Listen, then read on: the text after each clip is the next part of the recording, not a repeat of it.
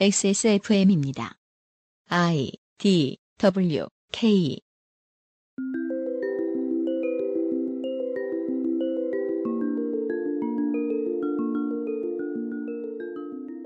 그것은 알기 싫다 286회 토요일 순서에서 인사드립니다. 유승균 PD입니다.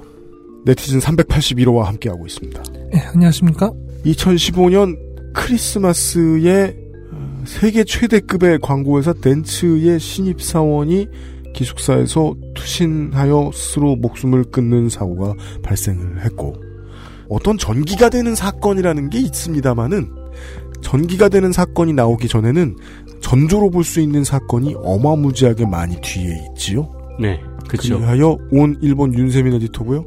네, 안녕하십니까 윤세민입니다. 이런저런 일본들을 다녀본 적이 있습니다. 네, 그 뭐 실제로도 가봤고 모니터로도 가봤고. 덕후들 가는 데는 가, 다 가본 것 같습니다. 네, 그렇지만 어, 덕후는 알 수 없는 일본 사회의 노동자들이 느끼는 분노가 어, 한꺼번에 폭발할 수 있는 상황까지 왔었고 거기에는 아베 신조 내각이 뭔가 불을 붙인 지점이 있는 것 같은데 오늘 그걸 알아볼 겁니다.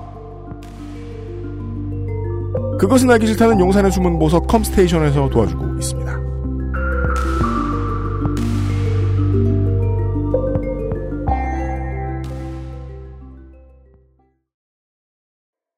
올 추석 선물은 야왕 나이트 어떠세요?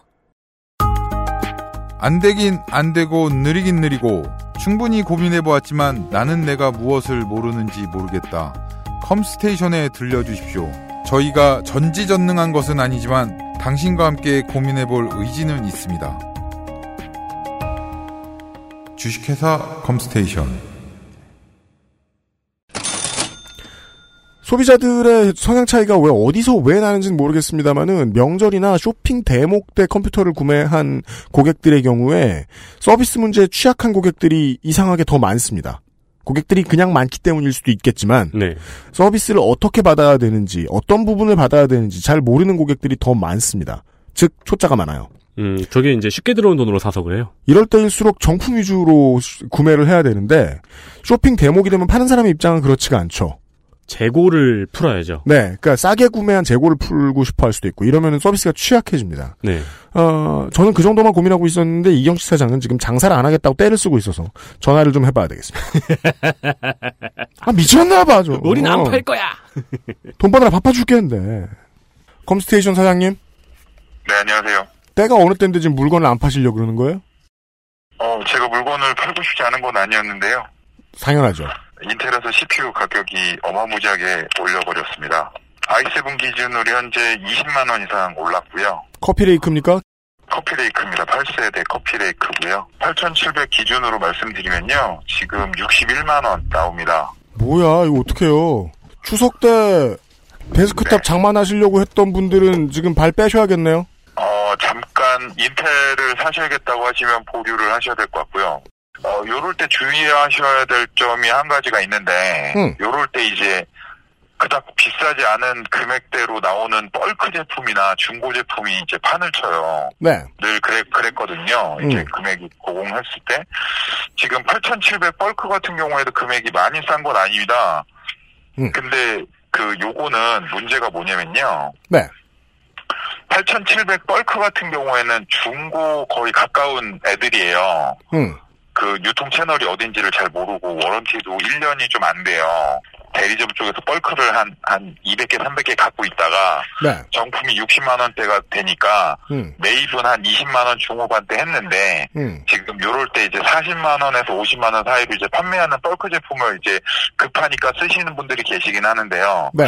요거는 조금 제가 그 삼도덕적으로 봤을 때 좀 아니지 않나 음. 싶은 생각이 들어서 네. 요런 거 구매는 조금 주의하시라고 말씀을 좀 드리고 싶습니다. 알겠습니다. 벌크를 주의하라는 말씀이었습니다. 네, 맞습니다. 지금은 장사를 할 수 없습니다. 이경식 사장이었어요. 고맙습니다. 감사합니다. 늘 사지 말라는 말씀만 하시는 것 같아요. 이 사람은 돈을 뭘로 벌까요? 음.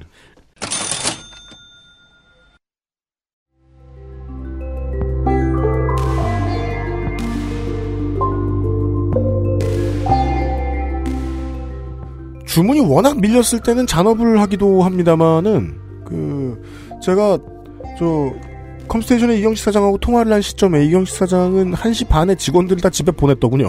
어 왜요? 일 없다고. 아, CPU값 올라서. 아, 예. 좋은 사장님이시네요. 하지만 이 아베 신조 내각이 생각하는 그 일하는 방식의 개혁이라는 것은 그렇게 어, 노동자 입장에서도 유동적이고 간단한 일만은 아니었던 것 같습니다. 어제 이야기를 들어보면요. 뭔가 검은 먹구름 같았어요. 아니 그리고 1시 반에 돌려보내셨다고요? 네. 음, 밥도 먹이고 보냈네요. 안 그랬을 수도 있죠. 일찍 갈 텐데 빨리 이랬지 이러면 이러면서 했을 수 있는데 거기 밥 맛있는데. 아, 그건 맛 맛있죠. 네. 네.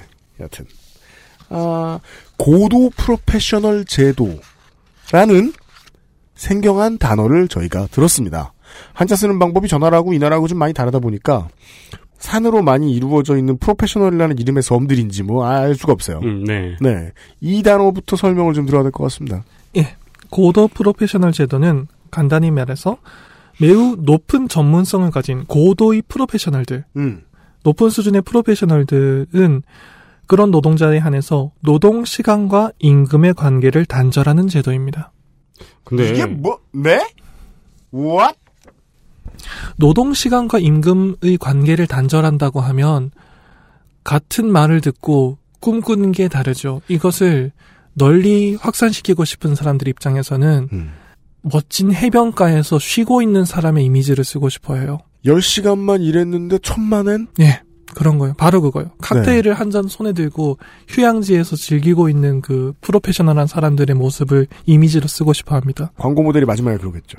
이게 열 잔째야. 잘 놀고 있다. 예. 그러니까 임금과 노동 시간의 관계를 잘라버리는 거예요. 단절시켜버리는 거예요. 그래서 한꺼번에 너무 많이 설명되는데요, 이거. 일정한 성과만 내면 몇 시간을 일했든지 그 사람의 수익이 보장되기 때문에 효율적으로 일만 하면 한 며칠을 하고 난 다음에 하와이를 가든 괌으로 가든 그 사람 자유롭게 인생을 즐기면서 살 수 있다라는 걸 이미지로 쓰고 싶어 하죠. 근데 음 그런 사람이 없는 것도 아니고 그렇죠. 네, 뭐 예를 들어 뭐 그 예를 들어 우리가 옛날에 뭐 빌 게이츠는 1초에 얼마 번다 음. 뭐 그런 얘기 했잖아요. 음. 그러니까 그게 특별히 제도로 필요할 리가 없잖아요. 그리고 또 시간이 많, 시간이 없으니까 오키나와를 가는 거고, 네. 예. 일본인들이 이제 레저를 즐길 때는 시간이 많으면 괌이다 뭐야. 바하마를 가도 가고, 그러니까 저 사람이 한 시간에 천만 원을 번다는 걸 제로, 제도로 만들 이유가 없잖아요. 예. 어떤 성과를 이뤘으니까 그에 따른 돈을 받는다는 개념, 일. 달리 말하면 성과를 기준으로 연봉을 책정한다는 거지요. 음. 그리고 이것은 기본적으로 노동법에 예외를 두겠다는 말입니다. 음, 네. 이거는 3차 산업의 모든 직업 아닌가 싶기도 그 한데요. 알실에서 여러 번 얘기했던 이 3차 산업의 노동시간 적용 딜레마에 대한 해법을 한국은 낸 적이 없는데 일본은 이미 냈다는 얘기고 그리고 저희가 뭔가 모르고 순진한 척, 에, 그 칵테일을 든 개발자 뭐 이런 얘기를 했지만 듣는 청취자분들은 지금 다 깨달으셨습니다. 뭔가 이상하다. 네. 네. 음. 뭔가 분위기가 안 좋죠. 네. 이 제도의 역사를 가깝게 올라가면 코이즈미 정권 시절이던 2005년까지 거슬러 올라갑니다. 음. 케이단렌이 당시 후생 노동성과 협의를 한 기록이 남아 있습니다.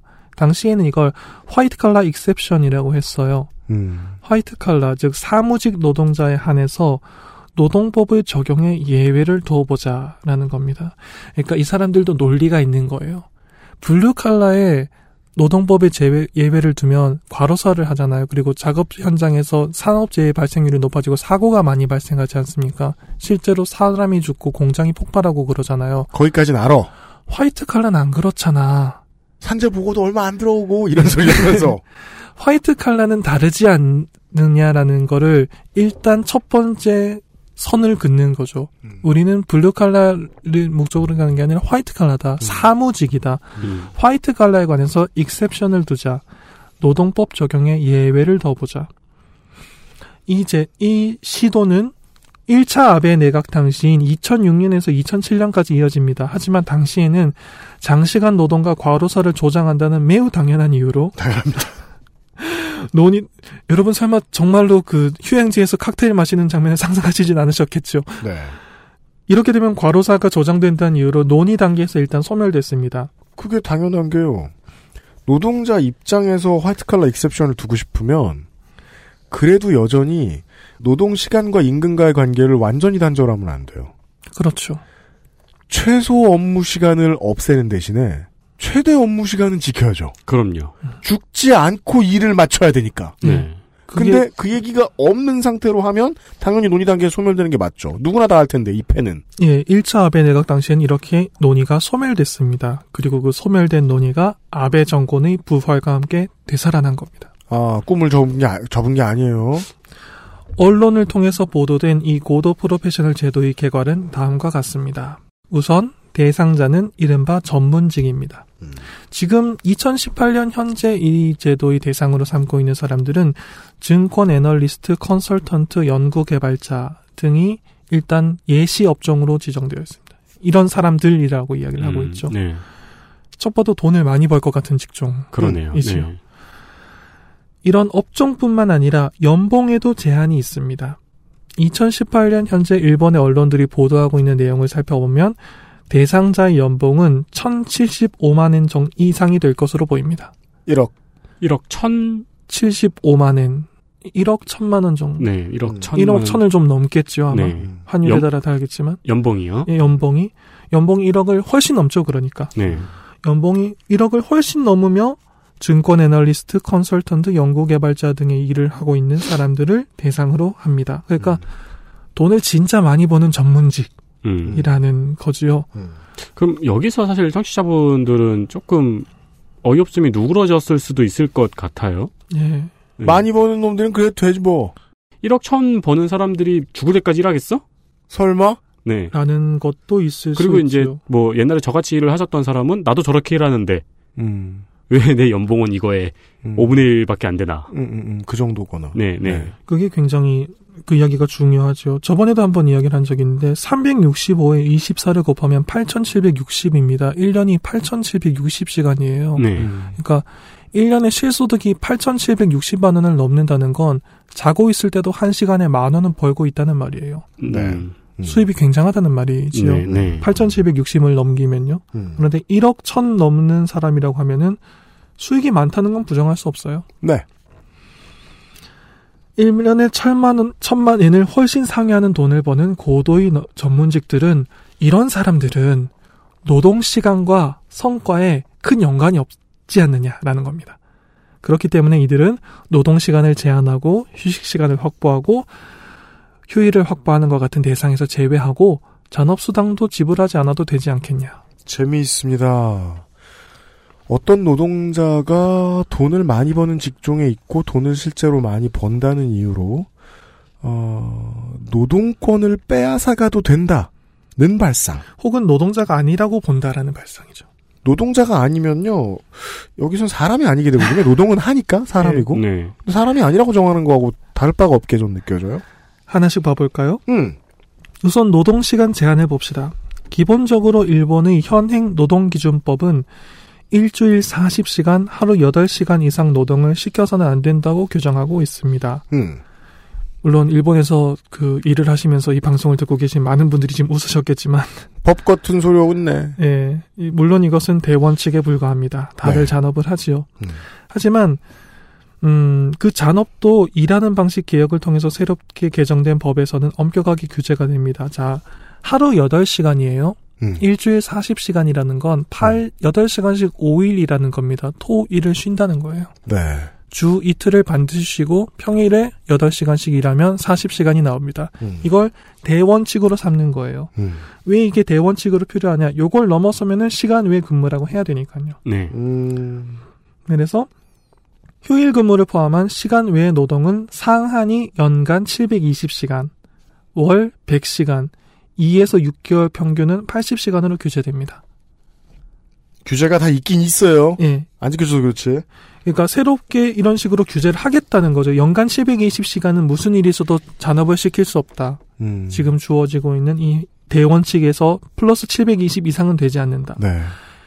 이런 식으로 많은 노동자들에게 잔업 시간을 제한하는 대신 음. 고도 프로페셔널에게는 이걸 적용하지 않는다는 겁니다. 연봉 1075만 엔 이상이면 면 노동 상한 시간이 없어집니다. 없어집니다. 놀랍죠? 이게 우리나라의 초과 근무 시간 제한 예외 업종하고는 약간 다르네요. 얘기 달라요, 이거. 네, 네, 예, 예. 네. 한국은 아직 건드리지 않은 미지의 세계예요. 개념이 아예 다르네요. 예. 예. 네. 예. 사람을 안 보는 것 같으니까, 진짜 나는 지금. 네, 그 다음 볼까요? 휴식 시간을 한번 볼까요? 현행 일본의 노동기준법은 하루 근무 시간이 6시간을 넘는 경우 45분, 8시간을 넘는 경우 1시간의 휴식 시간을 잘 들어봅시다. 근무 시간 도중에 확보해야 됩니다. 이게 중요해요. 음. 6시간 근무하면서 45분이니까 5시간 15분 시키고 보내는 게 아니라 음. 도중에 45분 쉬게 만들어야 돼요. 음, 8시간도 7시간 일하고 나가라고 하면 안 돼요. 음. 도중 그렇죠. 어떤 시점에서 1시간을 확보해줘야 돼요. 음. 맞습니다. 그래야 사람이 밥을 먹고 쉬니까요. 네. 그래서 6시간의 경우 45분, 8시간 이상의 경우 1시간의 근무 시간을 근무 시간 도중에 휴식 시간을 확보해야 됩니다. 네. 일반적인 노동자는 그렇죠. 네. 하지만 우리가 누굽니까? 고도의 프로페셔널들이잖아요. 우리가요? 그렇다면, 우리가 만약 고도의 프로페셔널이라면 이런 뭐랄까 연약한 말을 하면 안 되죠. 음. 고도 프로페셔널 전문직들은 쉬는 시간 없이 일할 수 있어요. 집중력이 높기 때문에. 자, 이 법을 위반한 사람들이 어, 아이디어를 내는 브레인스토밍의 순간 속으로 우리는 들어와 있다고 한번 상상을 해봅시다. 예. 고도의 예. 프로페셔널들은 6시간 일했다고 45분이나 쉴 정도로 그런 연약한 사람들이면 이렇게 높은 직종에서 높은 연봉을 받을 리가 없어요. 1075만 원이 5만 원이나 받으려면 예. 8시간 정도는 구- 계속 일해야죠. 안 쉬고. 네. workhorse 예. 그래야죠. 그래서 고도 프로페셔널들에게는 휴식 시간 확보 기준이 적용되지 않습니다. 음. 휴일은 어떨까요? 고도 프로페셔널들에게는 이게 참 아픈 말인데 음. 건강 확보 조치라는 게 있어요. 음. 그 휴일을 확보하는 개념입니다. 네. 휴일에 관한 규정이 있는데 연간 104일, 4주간 4일이라는 휴일을 반드시 확보해 줘야 합니다. 음. 연간 104일 어떻게 보이십니까? 많아 보이십니까? 아니요. 토요일 일요일만 쉰다는 겁니다. 어, 정확합니다. 정확합니다. 네. 그냥 주 5일제를 다 지킨다는 건데 이것은 한국으로 말할 것 같으면 위법입니다. 청취자 여러분, 1년은 52주입니다. 그렇기 때문에 52주의 주말, 토, 일을 쉬면 104일을 원래 쉬게 됩니다. 국경일을 다 제낀다는 얘기입니다. 연말 연시도 그렇고요. 네. 추석, 설 같은 거 있죠. 뭐 국경일, 휴일 이런 거를 전부 하나도 쉬지 않고 오로지 토요일, 일요일만 쉬면 104일입니다. 월화수목금을 쉬지 않고 달린다는 얘기고요. 그게 이제 한 달로 넘어가면 4주간의 4일 이상의 휴일을 냈는데 그러면 더 나빠지죠. 월화수목 금토를 일한다는 거니까요. 음. 그리고 4주간 4일을 만약에 이런 식으로 악의적으로 하게 되면 잘 보세요. 이 4주니까 7, 4, 28이니까 28일이죠. 네. 28일 중에 마지막 4일만 연속으로 휴일을 주면 이론상으로 24일간 24시간 일을 시킬 수 있어요. 이론상으로 그렇네요. 왜냐면은 24시간 중에 몇 시간 일을 시키는지는 정해져 있지 않으니까. 그리고 그 사이에 휴식 시간을 줘야 된다는 규제가 없으니까요. 없으니까. 8시간 넘으면은 8시간 중에 1시간을 줘야 되는데 그게 없잖아요. 네. 그럼 24시간 연속으로 가능하죠. 법이 네. 진짜 이래요? 그리고 28일 중에서 4일을 연달아 설정을 해주면은 첫 24일간은 24시간 계속 일을 시킬 수 있어요. 제가 지금 놀라는 척을 하는 게 아닌 게요. 저도 직장 다닐 때 괴로운 환경에 처해 본 적이 있었습니다. 뭐, 한 한 달 동안 휴일 없이 계속 출근해 보기도 하고. 네. 예. 근데 그래도요, 여섯, 일곱 시간씩은 잤어요. 그쵸. 네. 네. 제가 가장 나빴던 근무 환경의 직장을 떠올려 보면 그랬거든요. 예. 그러고서 한 사나흘 정도 쉬라고 주고. 근데 그 저는 말을 좀 아끼게 되는 게 이 성과를 이뤄야지 돈을 받는다라는 예. 개념이 3차 산업의 대부분의 개념이잖아요. 그게 이제 많은 사람들이 야근 수당을 못 받는 화이트 칼라들이 야근 수당을 예. 못 받는 이유고요. 예. 예, 일이 끝나지 않았으니까 야근을 하는 거고 그거는 이제 성과와 관련된 것이기 때문에 야근 음. 수당이라고 이제 원래는 저- 받아야 되는데 예. 네, 받지 못하는 그런 경우여 가지고, 어, 이게, 이런 식으로 고도 프로페셔널이라는 제도로 정립이 된다는 게 되게 기형적으로 보이네요. 무섭지요? 네, 네. 자, 마지막으로 잔업수당을 봅시다. 네. 그런 건 존재하지 않습니다. 봤습니다. 그만 봅시다. 네. 잔업수당이라는 개념은 하루 8시간, 일주일 40시간 이상 일하는 것이 허용되지 않는 일반적인 노동자에게 해당되는 개념입니다. 우리는 일반적인의 대괄호를 쳤어요. 우리는 고도 프로페셔널이죠. 네. 일반적인 노동자들은 8시간 40시간 곱하기 5에서 40시간의 제한을 넘어서면 원래 임금보다 많은 할증된 임금이 수당 형태로 지불되어야 합니다. 음. 이게 싫기 때문에 기업이 일을 덜 시키리라는 제한이 있는 거죠. 네. 할증된 임금을 줘야 되니까요. 음. 하지만 그건 일하는 시간과 성과가 연동되는 사람들의 한정된 이야기죠. 음. 일하는 시간과 성과가 연동되지 않는 고도의 프로페셔널들은 이런 개념 자체가 없기 때문에 연초에 예상, 예상한 혹은 맨 처음에 계약한 1년에 1075만 원 이상으로 책정된 원래 연봉을 지불하는 것으로 충분합니다. 그렇습니다. 근데 이런 식으로 기본적인 노동권이 빼앗기고 나면 빼앗겨진 상태가 되면 무장해제가 됐다는 얘기죠. 노동자가 이제 정치적으로. 예. 그래 놓으면 기업 입장에서는 너무 쉽습니다. 이룰 수 없는 목표치를 주면 됩니다. 네. 그렇죠. 예. 그걸 어떻게 할지까지 국가가 다 간섭하나요? 그럴 수도 없어요. 무시무시한 제도지요. 즉 네. 국가가 그걸 알고서 이런 제도를 만들었다는 겁니다. 여기까지 오면 제가 그 이해를 돕기 위해서 그들 입장에서 말하고 이렇게 했는데 정말 농담이 아니라 사람이 죽지 않을까라는 생각이 들게 마련입니다. 음. 물론 그에 대한 대응책도 마련되어 있습니다. 건강 확보 조치라는 거죠. 이 건강 확보 조치는 첫 번째, 자, 천천히 들어보겠습니다. 첫 번째, 근무 간 인터벌 제도입니다. 그리고 심야 노동 횟수 제한을 도입하는 겁니다. 근무 간 인터벌 제도는 지난 시간에 이야기가 잠깐 나왔습니다만 퇴근하고 난 다음에 출근할 때까지의 시간이에요. 오늘 새벽 6시에 집에 갔으면 다음날 오후에 나와야 되는. 예. 근데 그 출근부터 퇴근까지가 몇 시간이 걸리는지는 규정이 안 돼 있는 거네요. 그 그렇죠. 인터벌 제도 안에는. 예. 그렇기 때문에 그걸 잘못 설정했을 경우에 다음 날이라도 건강을 확보해라라는 개념인 거죠. 음. 그날 하루에 일이 너무 많이 몰려서 뭐 20시간 정도 회사에 있었다고 하더라도 일단 퇴근을 하면 휴식 시간을 확보해줘서 인터벌을 두고 출사하게 만 출근하게 만들어라. 음. 라는 개념입니다. 그렇기 때문에 건강 확보 조치의 첫 번째는 근무 간 인터벌 제도를 도입하고 심야 노동 횟수를 제한하는 것입니다. 두 번째는 건강 관리 시간이라는 게 있는데 참 이게 노동 시간이 아니라는 의미로 노동 시간을 건강 관리 시간이라고 말을 해요. 아. 노동을 위한 시간이군요. 예. 우리 아까 이- 살짝 얘기 나왔는데 그 휴식 시간이나 점심 시간은 그 노동 시간에 산입이 되어야 하는 것이 좀 더 합리적이라는 얘기를 저희가 그 시간에 드린 다른 시간에 드린 적이 얘기가 있었는데 네. 건강 관리 시간이라는 단어를 만든 이유는 이것을 노동 시간에서 빼기 위해서 왜냐하면 고도 프로페셔널 고도 프로페셔널과 노동 시간은 상관이 없기 때문에 그렇죠. 음. 그렇기 때문에 건강 관리 시간이라는 말로 노동 시간을 표현하는데 건강 관리 시간을 1개월 또는 3개월 단위로 일정한 시간 내로 규정하는 것입니다. 이게 두 번째고요. 세 번째는 1년에 한 번 이상 2주 이상의 휴일을 확보해 주는 겁니다. 음. 사람이 2주 정도 쉬면 refresh가 될수 네, 있기 네. 때문에 refresh 휴가 같은 거네요, 예, 이거는. 1년에 한 번 이상 2주 이상의 휴일을 확보하는 거죠. 이때 음. 이제 그 휴양지로 칵테일. 가서 칵테일 네. 드시면 네, 됩니다. 네. 뭐 천만 원이나 있으니까요. 그 다음에 네. 네 번째가 건강 관리 시간이 일정한 시간을 넘으면 의사와 면담해서 건강 진단을 하도록 하는 겁니다. 이렇게 들으면 어 뭐 대응책을 좀 마련해 줬네라고 생각하실 수도 있죠. 네. 근데 이 규정에는 함정이 있습니다. 뭡니까? 이 네 가지 중에서 하나만 하면 돼요.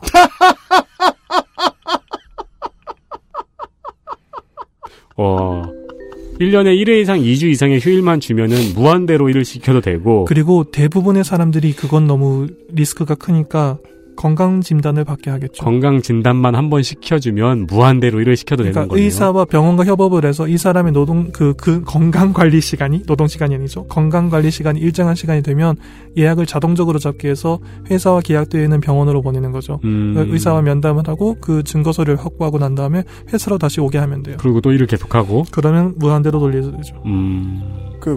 이 노동자이자 국민을 건강하게 하려는 의지를 가지고 만든 법은 아니고 죽지 않게 하여 계속 일을 할 수 있도록 하는 정도라고 읽힙니다. 예, 네. 딱 그거예요. 그러니까 법안을 읽다 보면 이 사람들을 최소한의 돈만 주고 일을 시키긴 해야 되는데 그 어떤 식으로든지 자살을 하거나 어떻게 해서 사망을 하게 되면 그건 큰 소실이니까 그건 막고 싶다는 의지가 읽혀져요. 와, 그 참, 그, 이, 기묘한 이야기가 이제 벌써 여러 편이 이어졌는데, 가장 답 없어 보이는 이야기가 나왔어요. 그 광고를 듣고 다시 한번 저 복습을 해봐야 되겠어요. 예. 광고를 듣고 올게요.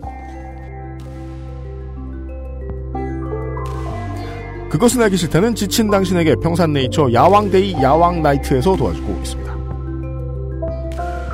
XSFM입니다.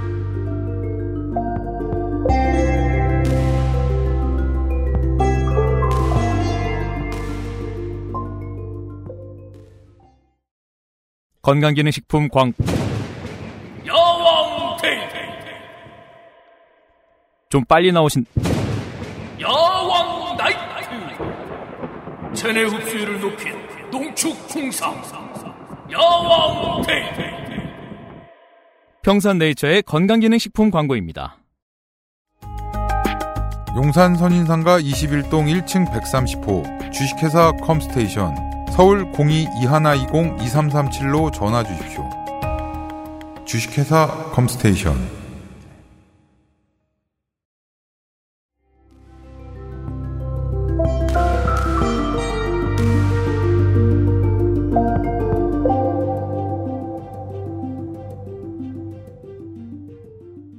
어, 돈을 많이 받으니까 신경을 안 쓰고 싶다는 건 뭐 계속 상수라고 칩시다. 늘 강조하죠. 어, 입장을 뛰어넘게 이해할 수 있는 사람은 그다지 많지 않다고요. 네. 우리 모두 마찬가지입니다. 이런 연봉을 받아본 적도 없고, 그래서 건강 확보 조치라는 걸 만들어줬는데, 근무간 인터벌 제도, 심야 노동 횟수 제한, 건강관리 시간을 규정, 1년에 1회 이상 2주 휴일, 그러니까 건강 진단, 4개 중에 하나를 선택하도록 기업에게 자유를 주자. 그러면은 바쁘니까 그 건강진단 팀을 회사로 불러오겠네요. 그쵸. 버스가 오면 되니까. 네. 그래가지고 건강진단을 일할 때 시켜. 아, 마우스 잡고 있는 손에 막 주사바늘 꽂고. 그렇죠. 거의 그런 식으로 만들었다 지금 법을. 예. 그러니까 노동법의 가장 기본인 노동시간 제한, 휴식시간 확보, 휴일 확보, 잔업수당이 다 없어지면 무시무시하죠. 네. 그러면 제가 아까 궁금해했잖아요. 한국에서 회사에 기숙사가 있다는 건그 구로공단이 구로공단이던 시절 같은 느낌의 이야기입니다. 네. 물론 회사가 일을 시켜야 되니까 그런 것도 있는데 지금보다 훨씬 인간적인 이유였어요. 집을 놓고 회사가 있는 우리 도시까지 와줬으니까. 상경한 노동자들. 어, 제 비용을 좀 덜어주고 아, 인원 통제를 쉽게 하겠다는 나쁜 의도도 있, 었겠습니다만 네. 여튼간에 어, 서로 서로 좋은 일이 어느 정도는 됐어요. 덴츠 같은 회사의 기숙사란 얘기를 듣는 게 전 너무 의심스러웠거든요. 음. 기숙사면 회사 근처였을 거예요. 시내 땅값 그 비싼 곳에 네.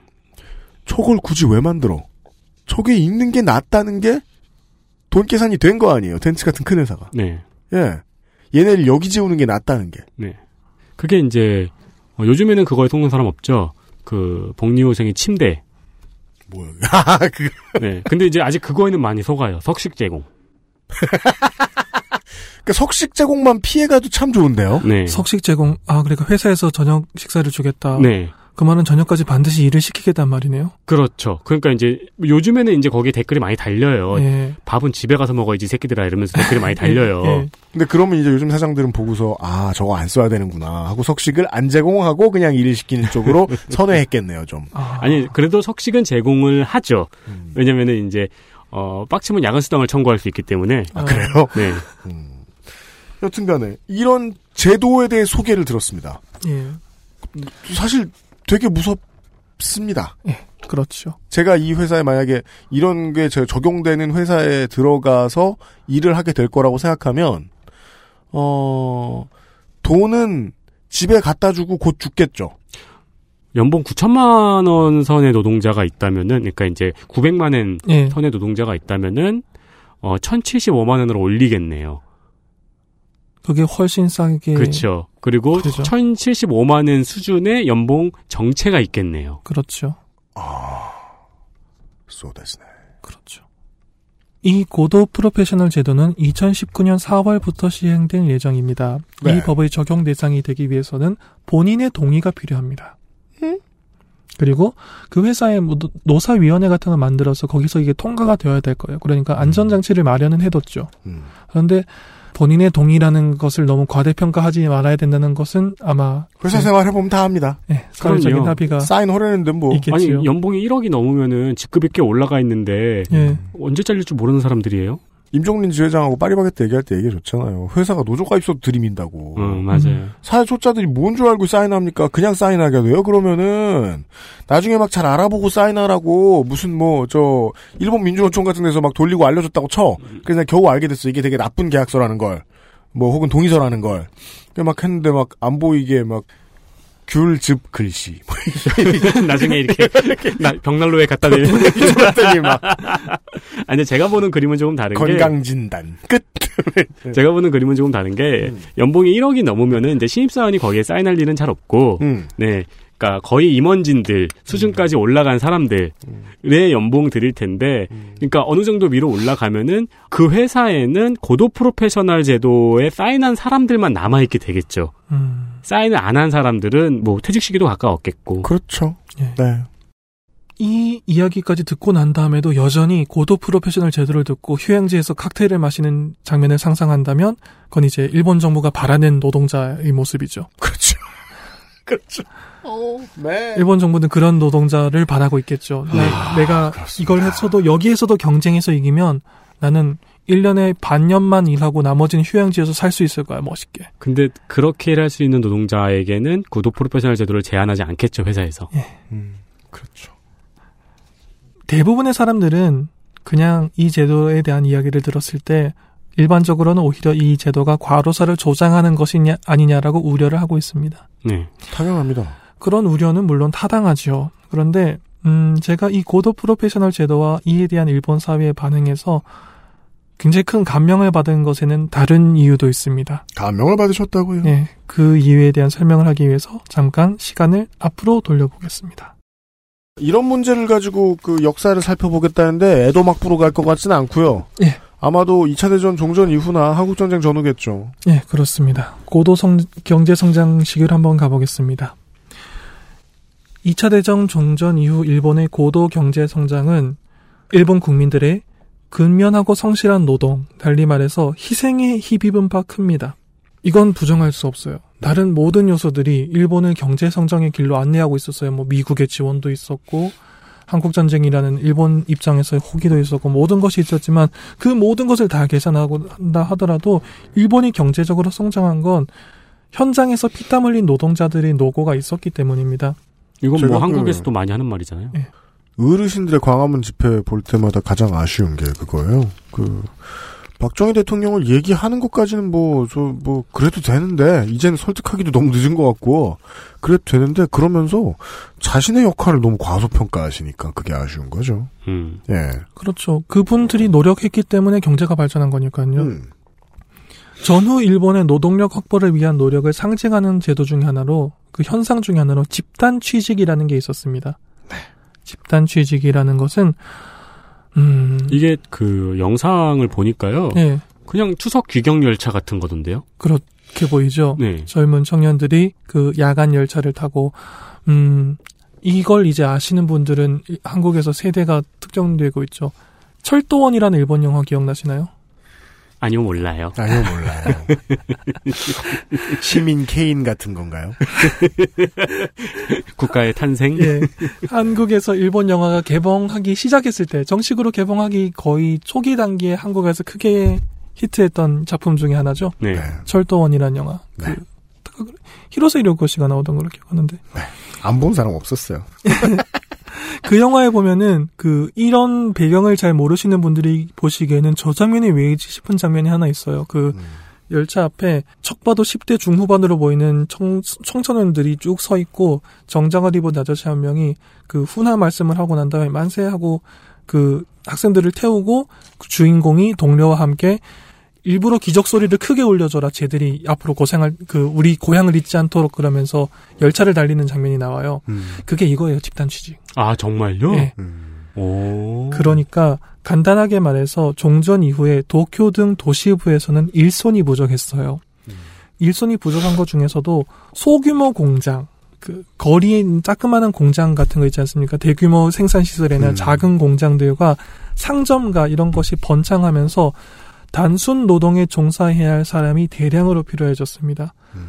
동시에 도시는 또 도시이기 때문에 교육열이 높아집니다. 음. 도시부의 아동들은 고등학교나 대학이 지나가는 비율이 점차 높아졌어요. 음. 그래서 대학을 나와서 대기업에 취직하거나 공무원이 되는 경우가 늘어났지요. 네. 중졸 노동력을 도시에서 구하기 힘들어집니다. 음. 그런데 농촌 지역에서는 이 인력이 있었던 거예요. 농촌 지역에서 인력을 조달해 올 필요가 생깁니다. 음. 한편 다시, 당시 농촌에서는 당시도 아직 전근대적인 사고 방식이 좀 많이 남아 있었어요. 그래서 유산은 장남이 상속하는 것이라는 게 여전히 남아 있었습니다. 특히 농촌에는 그런 게 많이 있지요. 음. 음, 그럼 여기는 장남이 유산을 전부 다 상속해도 나머지 자식들이 소송을 안 걸어요. 그게 어 이걸 어떻게 설명해야 될까요? 최근에는 그런 게 많이 줄었다고는 들었는데 네. 장자 상속이라는 걸 저는 옹호할 생각은 전혀 없고요. 그게 개인의 입장에서 굉장히 큰 비극을 많이 낳는 것도 많이 봤습니다만 농촌이 아니라 시대를 조금 더 많이 거슬러 올라가서 농경 사회로 가면 음. 장자 상속은 약간의 합리성이 있어요. 자, 이렇게 생각해 봅시다. 농촌에서 힘은 땅에서 나옵니다. 네. 그리고 땅의 넓이에서 나오지요. 네. 자, 개인이 넓은 땅을 갖고 있습니다. 거기에서 경제력이 나오는 거죠. 네. 그러면 개간이 완료된 인상 땅의 넓이는 정해져 있기 때문에 넓은 땅을 갖고 있는 사람 혹은 가문이 강해져요. 음. 그런데 또 농촌은 노동력이 필요하기 때문에 자녀를 많이 낳죠. 한 음. 다섯 명, 여섯 명 낳는 거는 흔한 일이었습니다. 음. 만약에 자녀 균등 상속을 하죠.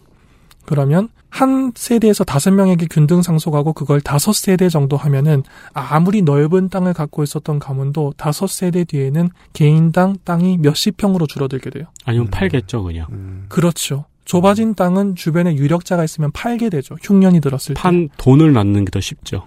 그리고 그 돈을 가지고 마지막 자본을 삼아서 집을 하나 마련하고 난 다음에 노동력을 제공해주고 일당을 받겠죠. 네. 균등 상속을 하면 아무리 강한 집안도 가문도 다섯 세대 이하로 떨어지면은 가문의 모든 사람이 남에게 노동력을 제공해야 됩니다. 음, 강한 가문의 일원으로 있는 것이 뿔뿔이 흩어져서 노동력을 제공하는 것보다 낫다라는 음. 개념이 있기 때문에 농경사회에서 그게 있었던 거죠. 네. 네. 그 전통이 있기 때문에 심지어 아직까지도 장자 상속은 하면 안 된다라고 말하면 반발하는 사람들이 있는 정도예요. 20세기엔 더 심했지요. 음. 그 당시엔 아직 농업이 좀 더 지금보다는 융성했으니까요. 지금도 몇몇 어른이나 몇몇, 몇몇 집안들은 이런데 적응한 새로운 세상에 적응하는데 애를 먹는다. 그러니까 도시부의 장남 상속과는 전혀 다르죠. 그러니까 아파트 한 채와 현금 예금이 재산인데 장자 상속하겠다 그러면 그건 합리성이 전혀 없으니까요. 하지만 이 1950년대, 60년대, 70년대까지는 일본 농촌에서 장자 상속이라는 게 아직 굉장히 뿌리 깊게 남아 있었어요. 네. 그렇기 때문에 장남 이하로 태어난 남자들과 딸들은 성인이 되어도 물려받을 재산이 없는 거예요. 음. 게다가 일반적으로 임금도 도시부가 높았지요. 그래서 딸과 차남 이하의 아이들이 의무 교육인 중학교를 마치고 도시로 나가 취업을 해주는 것이 모두가 행복하게 되는 길, 국가, 지역, 가문, 장남 등등등. 개인까지 이라는 공감대가 형성되게 됩니다. 그리고 어, 산업이. 예. 네. 그래서 도시부의 소규모 공장, 상점가 등등이 집단으로 중졸자 구인을 냅니다. 그러면 정부가 나서서 지방의 중학교에서 졸업하는 학생들에게 집단으로 취직 자리를 알선해줘요. 그래서 졸업과 동시에 도시부로 이동시켜서 기숙사 등지에서 생활하면서 일을 시작하는 게 하는 게 하나의 문화로 자리 잡습니다. 음. 정말 여러 가지 문화에서 한국은 일본의 기름종이를 대고 집단은 흔치 않았는데 네, 네. 집단으로 보일 만큼 우르르 온 것은 맞죠. 네, 음. 네. 네. 당시 기록 영상을 보면 이게 국책 사업이었기 때문에 야간 열차를 타고 와요. 밤에 출발해서 새벽 내내 달려서 아침에 새벽에 도착합니다. 네. 그러면은 보통 이때 도쿄의 우에노역이 종착으로 많이 쓰였기 때문에 그 옆에 공원에서 노동 대신이 와서 훈화 말씀을 하세요. 아, 구구에누 공원에서요? 네. 시장 옆에? 네, 여러분들이 이제 일본을 우리 사회의 기둥이고 앞으로 잘 해주셔야 되고 이러면서 훈화 말씀을 하세요. 그러니까 이 사람들이 정말 소중한 노동력이었던 거예요. 음. 중졸자 바로 나오는 사람들이 군대 가듯이 취업을 오네요. 그렇죠. 그래서 음. 1955년에서 1965년 사이에 도쿄의 15세에서 24세 사이의 인구가 100만 명 가까이 증가합니다. 어, 그러면은 그 저기 자기네 동네에 첫사랑 있고 막 그러면은 막 취직 열차 타는 길 이런 노래 있고. 네, 노래도 있어요. 아, 진짜요? 그 제목이 그건 아니지만 이 상, 이 상황을 노래한 유명한 가요는 있죠. 아, 진짜요? 예. 어, 나 짱인 것 같아. 이런 집단 취직이 1970년대 중반까지 이어집니다. 일본의 경제 성장은 거창한 수식어를 제거하고 말하면 이들이 15살부터 피땀 흘려 번 돈을 모아서 일단 기숙사를 나와서 혼자 방을 얻어요. 그 다음에 거기에 세탁기 사고, 냉장고 사고, TV 사고, 돈 조금 더 모아서 자동차 사고. 이게 일본의 경제 성장이에요. 그렇군요. 네. 다른 게 아니라 이게 일본의 경제 성장이에요. 뭐 토요타의 기업 정신, 소니의 이노베이션 다 맞는 말이죠. 맞는 말인데 이 사람들이에요. 네. 일본을 경제 대국으로 음. 만든 건 15살 되자마자 일을 시작한 사람들. 도요타와 소니와 히다치의 돈이 돌게 했- 했- 하려면은 그 나라의 경제가 그 회사가 그렇게 클 만큼 움직여 줬었어야 될 것이고 예. 그걸 펌핑 시킨 게 심장이 이들이다. 이들이죠. 이들이 음. 중산층에 편입하면서 우리가 알고 있는 경제 대국 일본이 된 겁니다. 음, 집단 취직을 했던 사람들. 들이 자연스럽게 중산층에 올라갈 만큼 노력을 했기 때문에 1억 명이 중산층이 될 수 있었던 거죠. 음, 그리고 이들이 그렇게 번 돈을 저축해서 일본의 은행에 다 모아놓았기 때문에 일본의 은행들이 한때 지금은 뭐 전 세계와 상대하는 아시아 은행은 중국 은행입니다만 중국의 은행들입니다만 한때 일본의 은행들이 거대 기업을 많이 옹호하면서 전 세계를 상대로 큰 사업을 할 수 있었던 것도 간단해요. 이들이 예금고를 마련해줬기 때문이에요. 이들이 저축을 열심히 했기 때문에 그렇죠. 월급 계좌를 거기다 갖다 놓고 예. 계속 월급을 주면서 예금고를 마련해줬기 때문에 거기서 경제 성장을 할 기반이 생겼지요.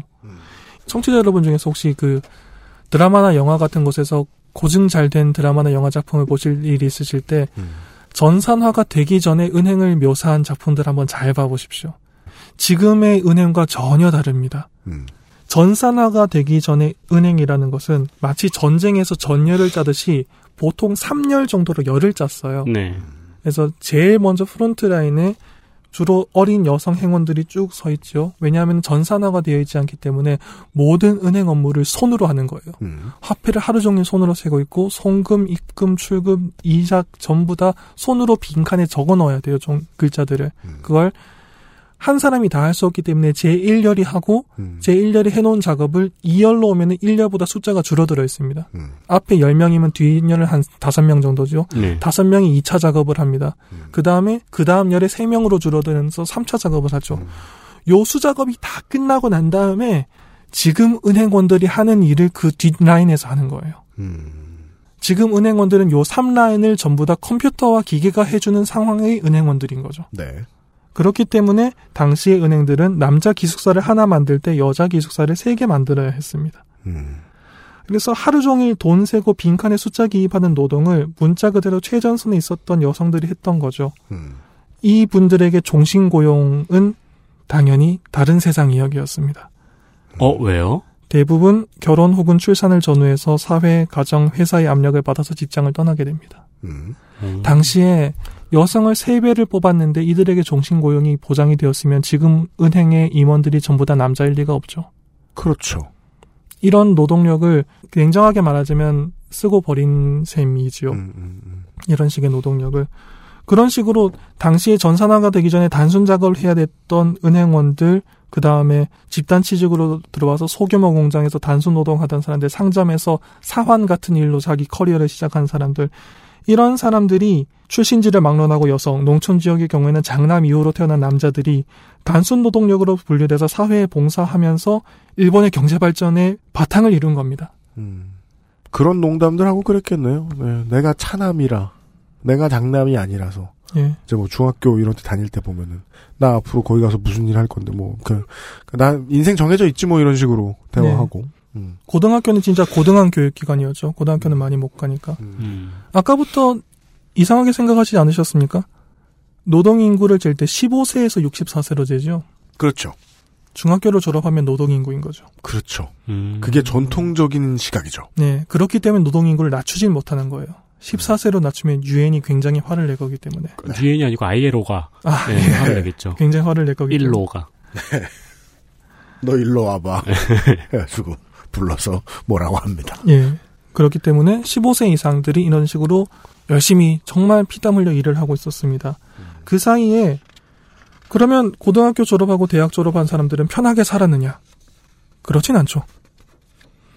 종신고용과 연공서열로 대표되는 일본식 고용을 가장 큰 혜택을 받은 사람들도 나름대로 그 자리에서 그 대가를 열심히 지불하면서 살았습니다.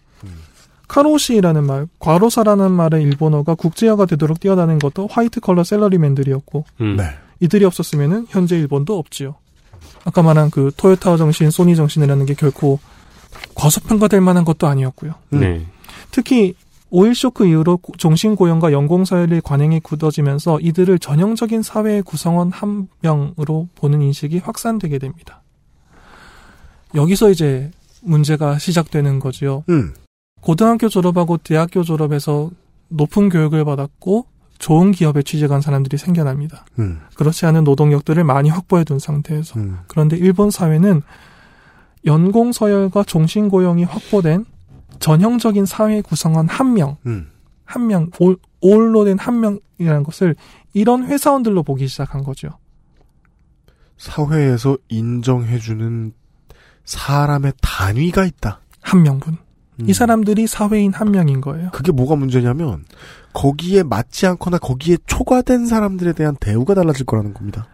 0.7명분, 0.8명분의 사람이 있다는 거지요. 그런 정의가 있었다. 예, 그렇게 만들어 나가게 되는 거지요. 어, 옛날 얘기하면서 감성에 빠져 있다가 갑자기 이런 얘기 나올 줄 상상도 못했네요. 예. 시꺼봅니다. 음. 0.7명, 0.8명분으로 계산될 수밖에 없는 사회인을 어떻게 만들었느냐. 아, 그게 종신고용이구나. 사람을 한 명분으로 보는 게. 예, 이게 맨파워 한 명인 거예요. 그럼 음. 맨파워 한 명까지 도달하지 못한 사람을 여러 가지 방법으로 노동력으로 활용했는데 그 중에 대표적인 것이 파견 노동자지요. 정확히는 도달하지 못한 사람이라기보다는 맨파워 한 명분에 도달 한 명분이 필요하지 않은 업무. 예, 그렇죠. 네. 그렇죠. 그렇죠. 그리고 도달하지 못한다는 게 그 개인의 책임이 있는 것도 더 아니고요. 네. 사회가 그런 식으로 길을 만들어 놓은 사람들인 거고요. 그렇죠. 절대로 이게 개인의 책임인 것은 아니죠. 1986년에 일본에서 노동자 파견법이 시행됩니다. 86년이면은 의외로 최근이죠. 그러네요. 왜냐하면 일본에서 노동자 파견은 기본적으로 금지되어 있었기 때문입니다. 음. 일본은 그 전 근대 시절 근대가 되기 이전에 노동자 파견에 지금 계산으로 하면 노동자 파견에 해- 해당하는 업태로 인권 침해가 굉장히 심한 나라였어요. 네. 노동자를 착취하기도 하고 굉장히 힘든 노동에 집어넣어서 희생자도 많이 나왔고요. 음. 그렇기 때문에 이 실태를 파악한 미군정이 1947년에 직업안정법이란 걸 만들어서 노동자 파견을 원칙적으로 금지시켜 버립니다. 네. 이걸 이제 일본이 근대로 다가가는 한 걸음이었던 거죠. 음. 그래서 노동자 파견이 원칙적으로 금지되어 있었는데 40년 가까운 시간이 흘러서 다시 노동자 파견이 가능해진 겁니다. 한국이 많이 따라왔다니까 진짜로. 그러니까요. 네. 예, 이 1986년에 노동자 파견법의 대상이었던 업종은 이른바 positive list였습니다. 아까부터 positive란 소리, 조, 그 positive 같은 느낌의 단어 좋아하네요. 예, 얘들은 이래도 돼. 근데 positive list는 사실 negative란 뜻이잖아요. 어. 예. 네. 근데 그걸 positive로 쓴다고 내가 얘기하는 거 아니에요, 지금. positive list라는 것은 가능한 것을 열거한다라는 의미로 생각하시면 됩니다. 음. 그 1986년에 맨 처음에는 13개 업종에 한해서 파견 노동이 가능해졌어요. 그런데 그 해에 한 번 더 법을 수정해서 16개로 늘려줍니다.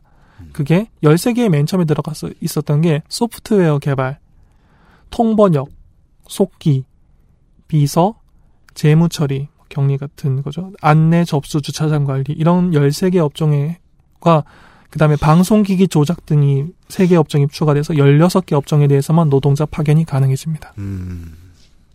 이게 그 소프트웨어 개발하고 예. 나중에 안내 접수 주차장 관리가 파견 대상 업종에 들어간 이유는 각각 다르죠. 예. 온도차가 상당하죠. 상당하죠. 음. 그런데 이것을 한, 하나로 묶어서 16개 업종에 대해서 노동자 파견이 가능해졌습니다. 네. 정직원, 정사원, 연공서열과 종신고용이 보장된 사람이 한 명인데 네. 그렇지 않은 사람들이 생겨난 거예요. 일본에 40년 만에. 음. 노동자 파견이라는 형태로 고용되는 16개 업종의 사람들. 네. 노동자 파견법 제정 당시 일본 국회와 정부가 주의한 것은 파견되는 노동자의 권리가 아니었습니다. 이들이 가장 중요하게 생각했던 것은 정사원, 종신고용과 연공서열이 시스템 안에 있는 사회인들을 보호하는 것이었습니다. 한 명분의 사회인들을 보호하기 위해서 한 명분이 안 된다고 자본 혹은 국가가 보는 이들을 시장 밖으로 내모는. 그렇죠. 이들이 당시 일본은 일본식 종신고용이 일본의 경제 발전을 견인하고 있다고 굳게 믿고 있었기 때문에 노동자 파견법을 통해서 노동자를 싸게 해고하기 쉽게 쓰긴 써야겠는데 이 시스템이 정사원들의 권리를 침해하는 건 막아야 되겠는 거예요. 당시 자본의 생각으로는. 그렇기 때문에 이들이 정사원들의 정사원이 이- 이 시스템을 붕괴하는 것을 막도록 열심히 노력했습니다. 자부심에 집착할 때는 세련된 위선을 보여주죠. 그렇죠. 그렇게 하면서 고령자와 파트타임으로 일할 수 있는 가정주부들의 인력을 활용하는 거였죠. 1986년에 이 노동자 파견법이 시행될 때 일본의 목표는 음. 이들이 가능한 정규직을 위협하지 않으면서 노동시장에 진출하도록 만든 겁니다. 음. 자, 맨 처음에 16개 업종이었어요. 13에서 16으로 늘었죠. 10년 후인 1996년에 노동자 파견에 가능한 업종이 26개 업종으로 늘어납니다. 원래 균열을 한번 내놓으면 벌려지는 거는 뭐 금방입니다. 유격이 커지는 거. 정말 그렇죠. 네. 맨 처음엔 13개였잖아요. 네. 그, 그 해에 3개를 늘렸죠. 10년 뒤에 26개로 늘렸어요. 그리고 다시 3년이 지나서 버블 경제가 붕괴되고 10년 가까이가 지난 1999년에 드디어 노동자 파견이 positive list에서 negative list로 전환됩니다. 아, 봇물 터지듯. 안 되는 것 빼고 다 돼. 예, 그겁니다. negative list는 안 되는 거 빼고 다 되는 거죠. 무슨 막 명창, 샤미센 연주자 이런 거 제외. 예. 그런 수준이 되는 거 아니야? 네. 항마- sniper. 그렇죠. 자유관이 있군요. 그러고 보니까. 아, 그래서 sniper를 파견하고 싶은 파견 업체가 있는데 못 한다고 막. 네, 데모하고. 니혼 게이자이 같은 데서 막 크게 다루고 막. 네. 예. 고르고 13이 막 대, 시위하고. 시위하고. 그것은 알기 싫다는 업그레이드된 과일 건강해진 스낵 푸른액에서 도와주고 있습니다. XSFM입니다.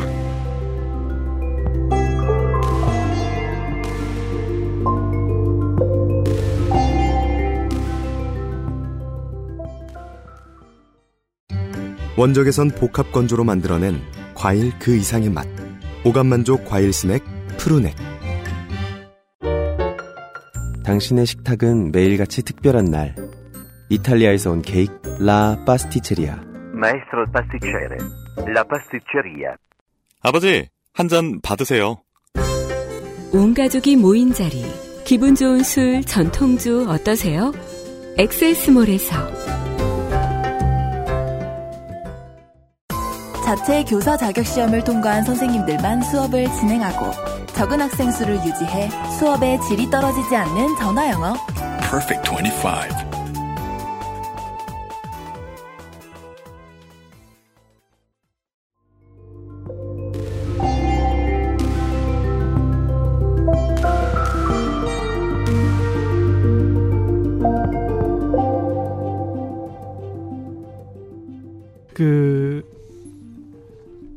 항만, 운송, 건설, 경비, 의료 등 몇 가지 업종을 제외하면 기본적으로 일본에서 노동자 파견은 자유로워졌습니다.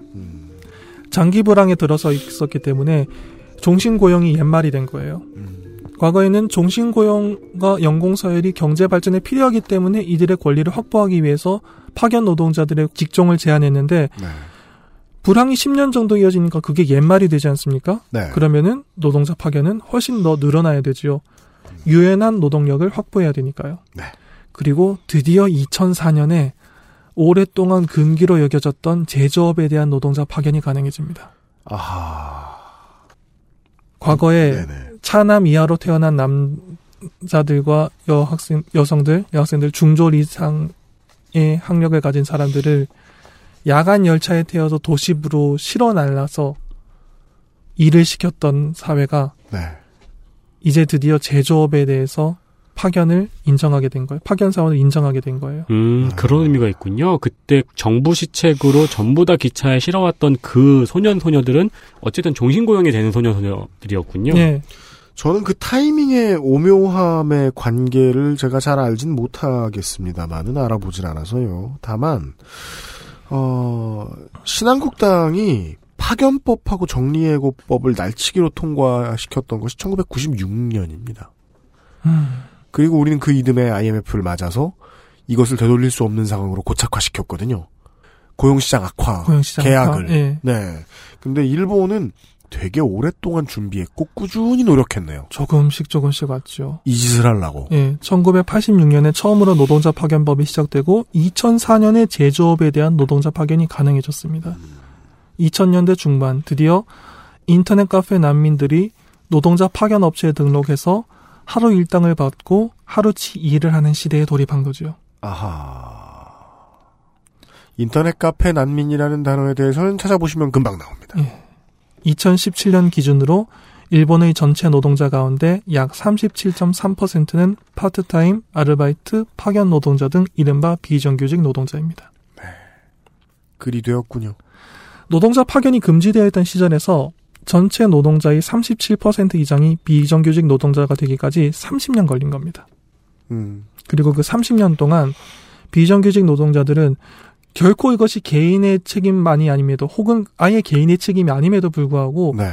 여러분이 혹은 너희들이 비정규 노동자에 그칠 수밖에 없는 이유에 대한 설명 혹은 설교를 들어야 됐어요. 30년 동안 30년 동안 그걸 주입을 한 거죠. 왜 여러분은 연공서열과 종신고용이 확보되지 않느냐? 여러분이 정규직이 될 만큼 노력을 하지 않아서 전문 지식이 없어서 기능이 없어서 경력이 없어서 특별한 능력이 없어서 출산을 했기 때문에 30년이면 아까 설명 어제 설명해 주신 대로 한 세대잖아요. 그렇죠. 한 세대 동안 들었으면 열패감의 내면화는 확실합니다. 그렇죠. 그렇게 정규직 고용자를 1로 보고 0.8 혹은 0.7 정도의 대우를 정당화하기 위해서 한 세대 동안 이걸 한 거예요. 오랜 세월 사회가 특정 집단에게 압박을 가했죠. 음... 공들였나요? 제가 2018년에 고도 프로페셔널 제도에 대해서 감탄을 한 게 바로 이겁니다. 네. 1 이하의 인간들이라는 레토릭을 지금까지 자본이 썼었는데 음. 정반대의 레토릭을 쓰면서 자본 입장에서 이익이 되는 노동 환경을 만들어낸 거예요. 그렇죠. 실로 코페르니쿠스적인 전환이죠. 그렇죠. 지구가 도니까 나는 노동법을 없애겠어. 고도 프로페셔널 제도의 대상이 되는 직종에 대해서 경제계는 이들이 얼마나 뛰어난 인재들인지, 얼마나 유능한 사람들인지, 네. 얼마나 단시간에 많은 성과를 낼 수 있는 사람들인지를 지속적으로 주장해요. 음. 그러니까 이 사람들은 노동법의 보호가 필요가 없다. 30년간 써온 1 이하이기 때문에 이렇다라는 게 아니라 이 사람들은 1 이상이기 때문에 과도한 보호는 필요 없다로 바뀐 거예요. 음. 따라서 이 주장에 대해서 반대하는 사람들도 지금까지 써온 약자인 노동자를 보호하자라는 것과는 다른 대응책을 써야 되게 된 거죠. 그렇죠. 전선을 먼저 뒤흔드는 쪽은 사정이 급한 쪽입니다. 네. 여기서 문제가 발생한 겁니다. 네. 방어해야 되는 쪽은 정신 차리는데 시간이 좀 걸립니다. 예. 뭐 이런 전술이 다 있어. 지금까지 한 세대 동안 정규직이 아닌 사람에게 왜 너희들이 정규직이 아닐 수밖에 없냐라는 압박을 줬는데 이제 와서 정규직보다 훨씬 유능한 사람들이 있으니까 이들은 보호를 받아선 안 돼라고 말을 해버리는 거예요. 그렇죠. 놀라운 전환이죠. 네. 그리고 30년 동안요. 어, 내가 0.8이나 0.7이라는 이유로 계속해서 열패감을 주입받았던 사람들은 당연히 쌍수를 들고 환영해야 자연스럽습니다. 아, 이건 진짜 코페르니쿠스적 전환이군요. 예. 네, 그러니까 노동자들을 쥐어 짜야지라고 마음 먹고 세상에 나온 어떤 한 자본가는 비정규직 노동자를 쥐어 짜는 것이 더 쉬우니까 예. 그것에 집중을 하고 있다가 어느 날 코페르니쿠스적 전환을 잃어가지고 예. 아 연봉을 많이 받는 노동자를 짜도 아무도 응원해주지 않겠구나. 게다가 이제 37%까지 왔으니까는 그쪽은 할 만큼 했다라고 생각했을 수도 있죠. 음. 그 순간에 이제 저 같은 사람들이 탄식을 내뱉는 거죠. 와, 왜 이런 거 생각 못했을까? 1번. 네. 그 다음에 박수를 치고 싶어지죠. 와, 아주 옛날부터 생각했겠구나. 음. 2번. 네. 이제 그걸 할 때가 되었어. 이 제도에 동의를 할 수 없어도 이 발상의 전환만은 감탄스러웠어요. 와, 지금까지 계속 아래로 아래로 아래로 하다가 여기를 때리는구나. 1075만 원 이상. 네. 고도 프로페셔널 제도가 처음 타깃으로 잡은 층은 간단하게 말해서 연 1천만 원 이상 훨씬 많은 돈을 벌고 그 중에서도 특히 전문직으로 분류되는 사람들입니다. 네. 좋은 표현이 있더군요. 오피니언 리더들이에요. 네. 오피니언 리더들이 하는 말은 신문 칼럼란에 많이 오르더라고요. 네. 음. 그래서 사회적으로 상대적으로 강자의 위치에 있는 사람들이죠. 그런데 이들이 이 법이 통과되면 우리의 기본적인 삶이 위협을 받는다라고 주장을 해요. 음. 그것까진 그러려니 할 수 있어요. 심지어 맞는 말이에요. 맞는 말이에요. 정말 맞는 말이에요. 그런데 그 다음에 따라오는 말이 그러니까 이 법을 막기 위해서 우리 모두 힘을 합칩시다. 네. 라고 말을 해야 되는 거예요. 네. 설득력이 있을까요? 이게 노림수죠. 예. 연대가 안 되는 지점입니다. 노동자를 반으로 가를 때 이거보다 쉬운 일은 없죠. 대다수의 사람들은 1년에 1천만 원씩 벌고 있지 않습니다. 그리고 그 중에는 1천만 원의 3분의 1 정도를 벌면서 지금 이 노동 환경과 거의 비슷할 정도로 혹사당하고 사, 는 사람도 굉장히 많아요. 네. 특히 뭐 특정 직종을 이야기하는 건 그렇지만 프로그램 개발자 같은 분들 중에서는 제가 아까 해드린 설명을 보고 어 나이 노동 환경이냐라고 말씀 생각하셨을 수도 있어요. 그렇죠. 그런데 나는 왜 1억보다 훨씬 적게 벌지라고 생각하셨을 수도 있어요. 네. 그런 사람들에게 그러면 내가 이 정도 노동 환경이면 1억은 최소한 벌어야 된다고 일본에선 생각하는 건가라고 말 생각할 수도 있죠. 음. 그런 사람들에게 이 법을 이대로 두면 우리는 마치 지금 여러분이 겪고 있는 것 같은 힘든 삶을 살게 돼요라고 호소를 하면 설득력이 있을까요? 그렇게 들리네요. 그래서 우리는 여기까지 따라오게 됩니다. 네티즌 381호가 왜 감탄했는가 이 아이디어에. 음. 성공할 가능성이 너무 높다. 정말 높다고 봅니다, 저는. 왜냐하면 이들의 호소와 우리가 앞으로 힘들 것이라는 주장이 너무 설득력이 약해져 버려 있기 때문에 이미. 한국도 한경인가요? 매경인가요? 둘 다인가요? 그 구직자들을 위한 잡지 같은 거 만듭니다. 지면 잡지 아직까지 나오는지 모르겠는데 어, 웹진에도 많이 나오고요. 보면은 실로 성공한 그 커리어를 가지고 있는 직장인들이 많이 나와요. 네, 예. 네, 네. 창업해서 성공한 사람들보다 왜냐하면은 직업과 관련된 잡지니까. 그렇죠. 그래서 여기에 수익은 얼마고 어떤 일을 하게 된다. 그리고 그 작업장에서 멋있는 포즈 한번 보여주고 예. 이 사람들이 연봉을 잘 받아. 그 사람들 먼저 무너지게 하겠다. 지금 이번에 음. 누가 도와줘? 누가? 이 여론이 이게 누가 누가 이 사람을 도와줘요? 예. 네. 혹은 좀 더 직설적인 질문도 던져볼 수 있어요. 방금 말씀하신 그런 분들요. 어디에서 말하면은 신문 칼럼란에 오를 수 있을 만큼 영향력 있는 사람들. 그 사람들이 일본 사회 전체 노동자 37%가 비정규가 되는 30년 동안 오피니언 리더의 역할을 다 했으면 지금 일본의 노동시장이 이런 상황일까요? 그렇죠. 자본이 노동자를 쉽게 고용하고 쉽게 해고할 수 있는 사회로 일본이 나아가는 것을 그 사람들이 막으려 했을까요? 방관했을까요? 동조했을까요? 그러니까 딱딱 맞아 들어간다고 말씀을 드리는 겁니다. 그동안 연대할 수 없을 만큼 충분히 사이가 멀어졌어요. 네. 오피니언 리더 그룹이라는 건 지나친 일반화라고는 해도 한 가지는 분명해요. 일본 사회의 고소득층의 중에서도 발언력, 사회적인 발언력이 강한 사람들이 모두 합심해서 노동시장의 약자를 위해서 목소리를 내왔다면 일본의 노동시장은 적어도 지금보단 나은 상태였을 거예요. 다시 말하면 지금 현실만을 기준으로 역산해 보면 그들이 발언력에 합당한 책임을 다해왔다고 보는 것은 힘들어요. 누가 봐도. 음. 그리고 그들은 한 가지 상상력이 부족했지요. 자본의 탐욕에 대한 이해가 아주 조금 부족했습니다. 그쪽 위치에 있는 사람들의 특징입니다. 다음 타겟이 자신들이라는 것까지는 예상하지 못했을 수도 있어요.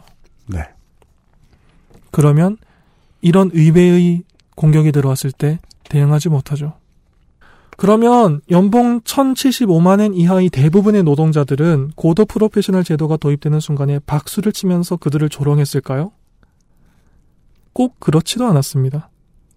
대중은 위정자들, 정치인들이 생각하는 것보다는 항상 더 냉철한 집단이니까요. 이 사람들은 이미 노동자 파견법의 변천을 겪어왔어요. 13개 업종으로 시작한 게 negative list가 되고 네. 제조업이 뚫리는 것까지 다 봤던 사람들이에요. 네. 이 사람들이 고도 프로페셔널 제도가 1075만 원에서 멈출 거라고 생각했을까요? 아, 어, 소름 돋았어. 아. 아, 우리가 너무 이 숫자에 집중하고 있었군요, 지나치게. 게다가 그 우리 뭐 김민아 씨하고도 얘기했습니다마는 아무리 언론이 거짓말을 하려고 하려고 애를 써도 본질에 대한 이해까지 대중은 잘 팔아넘기진 않아요. 음. 네. 네, 대중은 항상 그들이 생각하는 것보다는 냉철한 사람들이라고 저는 믿습니다. 저는 그렇지 못했네요. 그리고 여기서 무서운 이야기가 나오죠. 고도 프로페셔널 제도에 관한 내용이 규정된 일본의 새 노동기준법 41조의 2 제1항 어디에도 1075만엔이라는 숫자는 없어요. 아예 없어요? 없어요. 뭐 공포 영화냐 이거? 오. 숫자가 안 적혀 있어요. 전론발이었어요? 1075만엔은 언론이 보도할 때 편의상 이해하기 쉬우라고 내보낸 숫자예요. 그 이 연봉 1억 천이 넘는 사람들이라고 이 법을 바라본 사람들이 모두 집중이 글로 돼 있었을 텐데 법조문에는 그렇게 안 적혀 있어요. 그럼 young and rich라고 적혀 있을까? 법조문에는 고도 프로페셔널 제도의 대상이 되는 노동자의 기준 연봉은 후생 노동성이 작성하는 통계 등에 따라 산출되는 기준 연간 평균 급여액의 3배에 당한 상당한 수준으로 웃도는 기준 연간 평균 급여액의 3배를 상당히 웃도는 금액으로 후생 노동성이 성령으로 규정한 액수. 세부 규칙이 나와 있지 않으면 해석하는 걸 아주 조심해야 되는 법이군요. 그렇지요. 어따 대고 상당하니요. 그렇죠. 상당한. 기준. 오? 시당 만 원? 이거 상당한데. 그러니까 언론도 보도 편의상 그렇게 할 수밖에 없다는 건 이해할 수 있어요. 이 법조문을 다 쓸 수 없을 테니까. 그래서 주요한 언론사의 보도들을 보면은 1075만엔, 1075만엔 다 말하고 있어요. 아니에요. 올해 그렇다는 거예요. 음. 첫 시행할 때 기준이 1075만엔이라는 말입니다. 음. 그 말은 천만 엔이 넘는다는 것을 상징적으로 보여주려고 했나라는 의심이 들 만한 숫자죠. 네. 900만 엔보다 훨씬 심리적인 벽이 높잖아요. 네. 그렇죠. 네 자리 숫자를 버는 사람들 부자처럼 보이잖아요. 네. young and rich로 보이잖아요. 네, 네. 증권사 애널리스트 대학 졸업하고 갑자기 천만 엔 버는 친구들처럼 보이잖아요. 네. 네. 그, 하지만 법조문에는 1075라고 안 적혀 있어요. 평균치의 3배를 상당히 웃도는 걸로 인정되면은 그 숫자입니다. 그 말은 이 숫자가 줄어들기는 굉장히 쉬워요. 네. 게다가 말씀해주신 대로라면 실체가 없는 것이기 때문에 줄어든다는 것도 앞뒤가 맞지 않습니다. 그날 내 기분에 따라 정의 내리기 나름. 그렇죠. 게다가 평균을 낮추는 방법도 얼마든지 있고요. 물론 이런 건 있어요. 내후년에 당장 낮추지는 절대로 않을 거예요. 음. 그렇죠. 이런 제도를 만들었을 때 가장 중요한 건 이 제도가 있어도 과로사하는 숫자가 절 그렇게 많이 늘지 않는다라는 사회적인 합의를 나올 때까지 기다리는 거예요. 노동자 파견법이 노동자에게 극도로 불리하도록 완성되는 데까지 일본은 13년이 걸렸다고 설명해 주셨습니다. 그 정도 혹은 그 이상을 기다릴 겁니다. 거 봐라 너희들 많이 반대하고 시위도 했지만 고도 프로페셔널 제도 3년째인데 과로사 많이 늘었니? 라고 토론회에서 말할 수 있을 때까지 기다릴 거예요. 그렇죠. 그 정도 인내심은 있습니다. 아마 도쿄올림픽 정도까지는 기다려줄 거라고 생각합니다. 음. 하지만 어느 순간 어떤 모멘텀이 왔을 때 이것을 깎기 시작하면 순식간에 숫자는 줄어들 겁니다. 그리고 연봉 액수가 기준 연봉 액수가 줄어들면 대상자는 점점 늘어날 수 있죠. 음, 그렇죠. 그렇죠. 네 네 네. 그리고 이 기준 연간 평균 급여액은 어느 업종의 평균 급여액인지는 정해져 있나요? 그건 후생 노동성의 내부 규정으로 정해져 있지요. 그러면은 이 고도 프로페셔널에 적용되는 업종은 정해져 있잖아요. 네. 근데 평균 급여액은 다른 업종의 평균 급여액까지 합산하면 더 낮아지잖아요. 예, 그렇죠. 음. 아. 그리고 중요한 게 지불한 액수가 당연히 아니에요. 지불할 것으로 예상하는 액수지. 그렇죠.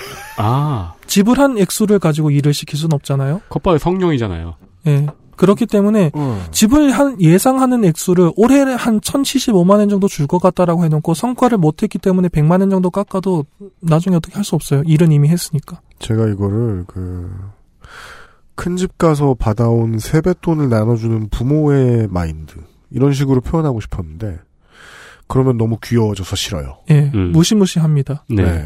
예, 성과의 10%를 낮췄기 때문에 연봉을 10% 깎는다고 해도 그 사람이 일한 게 없어지는 건 아니니까요. 그러니까 음, 귀엽게 표현하겠습니다. 마인크래프트로 만든 법조문이에요. 언제든 부술 수 있어요. 네, 블럭을 조립하기가 쉬워요. 예. 아 그렇군요.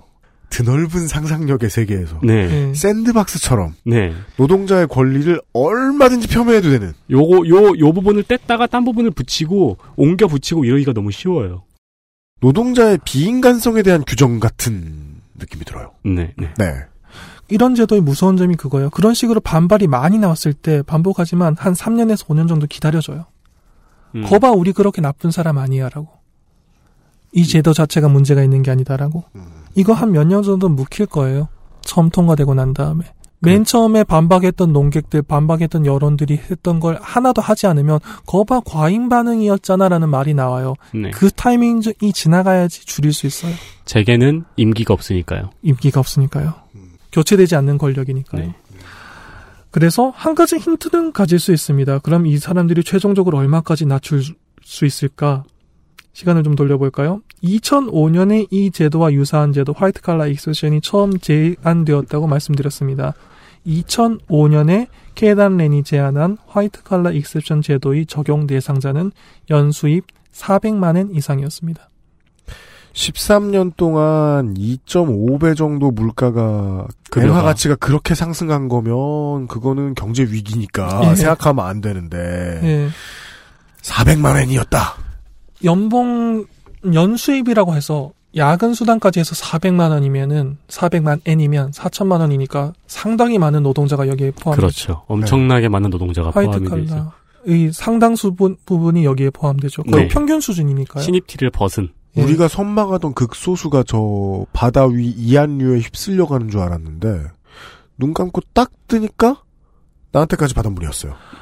이런 식으로 사람의 악의를 주장하는 건 좀 그렇지만 자본에게 인격을 부여하는 것도 좀 거부감이 있지만 오늘은 그렇게 쓰겠습니다. 자본이 생각했을 때 2005년에 400만 원으로 한번 시도해봤어요. 안 됐어요. 네. 그때 시도했을 때 총리가 다시 임기가 와서 총리가 되었어요. 이번에 같은 실수 반복할 만큼 바보는 아니죠. 음.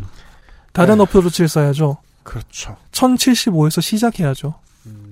그쵸. 그리고 그걸 법조문에 안 넣는 과감함을 보여주다니. 예, 1075에서 시작해서 조금씩 낮추면 400만까지 갈 수 있다고 계산했을지도 모르지요. 그리고 만약에, 만약에, 연봉 400만 원 이상인 노동자 모두에게 현재의 혹은 이것과 조금 달라진 고도 프로페셔널 제도가 근본이 유지된 채로 적용된다면, 네. 조금만 과장하겠습니다. 드디어 일본에서 우리가 알고 있는 정규직이 사라지게 됩니다. 이해됩니다. 뭐 상상 실험입니다만 일단 이 셋의 머릿속에서는 가능해 보입니다. 여기 네. 앉아 있는 사람들이 생각하기에는. 일본 사회가 이것을 막아낼 수 있을지는 앞으로 몇 년간의 일본 사회의 정치적인 선택에 달려 있을 겁니다. 그리고 음, 오늘 이야기하면서도 중간중간에 그런 말이 많이 나왔습니다만 일본의 노동 시장은 한국 사회에도 시사하는 점이 많다고 생각해요. 특히 오피니언 리더로 분류되는 사람들, 오피니언 리더 그룹이 다음 타겟이 자신이 되었을 때 일본의 오피니언 리더들처럼 우왕좌왕하지 않았으면 합니다. 오피니언 리더라는 말이 정말 빈말이 아니구나라고 느꼈어요. 이 제도가 논쟁이 되었을 때 정말 명문이 칼럼란에 넘쳤어요. 아, 글 잘 쓴다. 이게 연봉이 많아서 글을 잘 쓰는 건지 글을 잘 써서 연봉이 많은지 모르겠는데 아 그래요. 명문들이 막 올라와요. 이게 얼마나 나쁘고 뭐 다 올라와요. 설득력이 하나도 없는 거예요. 아. 이렇게 잘 쓴 글인데 설득력 없는 거 정말 오래간만에 봤어요.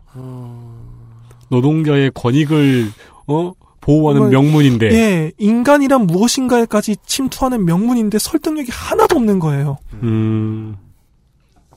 왜냐하면 자신이 대상이 되었을 때 이렇게 명문을 쓸 수 있었으면 지금까지 어디서 뭐 하고 있었습니까라는 말이 나오니까 그렇지 않게 되길 바랍니다. 민주주의 사회에서 정치는 숫자 싸움이고 내 의견이 아무리 옳더라도 결국 한 명이라도 더 많은 사람을 설득하는 쪽이 이기게 되어 있습니다. 남의 고통에 침묵하다가 내 고통이 예상되자마자 비명을 지르면 동조를 받기란 참으로 어려운 법이더군요. 그럼요. 물론 그들이 다음 타겟이 된다고 해서 대부분의 노동자들이 편하게 박수를 칠 상황이 아닌 것도 한국과 일본은 비슷하다고 생각합니다. 다음은 나니까요. 다음은 나라는 사실을 잊고 있으면 깨달았을 때는 대부분 이미 늦은 뒤입니다. 부디 한국이 노동시장 문제에 관해서 일본보다는 일본보단 더 좋은 결론을 내. 더 좋은 결론을 내기 바랍니다. 네. 그리고 이건 너무 무서운 얘기고 네. 은밀하게 무서운 얘기라서 네. 일본 열도가 발칵 뒤집히지 않았네요. 예. 그게 제일 무서운 부분이죠. 자전하듯이 천천히 뒤집어지. 네. 제, 제가 준비한 이야기는 여기까지였습니다. 이런 이야기였습니다. 제가 굳이 이거, 이거 구색 맞추자고 이런 얘기 했던 게 아닌데요. 그, 일본이, 아, 노동과 산업 관련해서 뭘 해놓으면 한국은 롯데가 빼빼로 만들듯 계속해서 가져오거든요. 몇 년 있다가. 어, 우리의 미래를 봤다고 전 생각합니다. 네. 네. 우리의 미래를 봤다고 생각합니다. 일본에 저런 게 있다는 것은 이미 자기들은 다 파악하고 있겠죠. 이미 연구가 상당 수준까지 가 있을 겁니다. 네. 제가 지금 그 상당수 진보 언론들이 얘기를 안 할 때는 다 이유가 있기 때문에 어 그냥 두기도 하지만 제가 계속해서 그 노동자로서의 의사들 간호 선생님들도 그렇습니다만은 어, 의사라는 집단을 지금 딜링을 잘해야 된다는 얘기를 제가 가끔 하는 이유가 그런 본능적인 공포가 들어서거든요. 그들의 노동권 일부를 빼앗아 가려 하거나 음. 그 이미 빼앗긴 사람들도 많이 있죠. 그 빼앗긴 것을 당연하게 여기는 풍토가 당연시 되는 게 전 너무 무서운 거예요. 네. 발밑에 흙을 긁어내고 있어요. 음. 아, 의사놈들 돈 그렇게 많이 벌어서 뭐 하냐고 이렇게 얘기하는 거. 싱크홀 안 나고 땅이 서 있으려면 생각보다 되게 많은 것들이 받치고 있어야 되는데 그 생각을 못 하게 하더라고요. 잘 어떤 전문직들에 대해서 그러니까 지금 이거는 지금 사실 주제가 아니에요. 왜냐하면 주제는 전문직을 구하자가 아니기 때문이죠. 네. 그렇죠. 연대를 허무는 매우 고급스러운 방식에 대한 이야기를 들었습니다. 네. 아주 길고 집요하고 그 배경에는 어, 정권이자 교체 안 되는 나라의 문화도 있을 것이고 예. 더더욱 교체되지 않는 자본도 있고요. 네. 우리나라보다 대기업의 역사가 훨씬 오래됐고 또저 나라는 이런저런 특성들이 있겠죠. 정경련의 역사도 오래됐고요.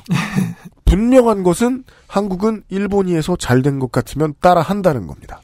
그게 예능 PD든 대기업이든 말이죠. 네.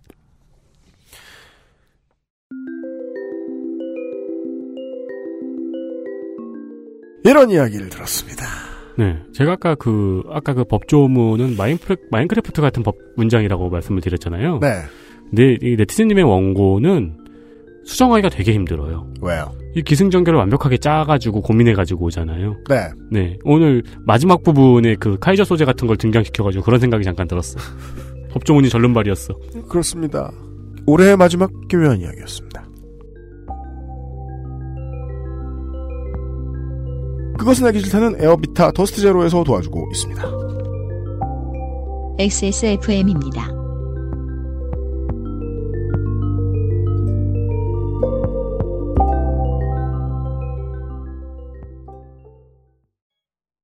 초미세먼지까지 확실하게. 반가워 에어비타 더스트 제로. 건강기능식품 광고 여왕 데이트 어? 문제는 최대 흡수율! 설명해서는 안 되는데 최대 흡수율! 여왕 나이트!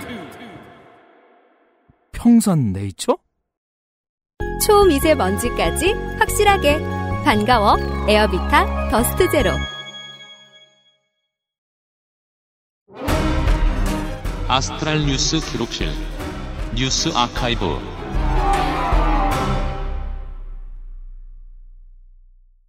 날이면 날마다 오는 뉴스 아카이브 시간입니다. 네, 죄송합니다. 왜냐하면 날은 늘 오고 옛날에도 그날은 늘 있었으니까요. 네.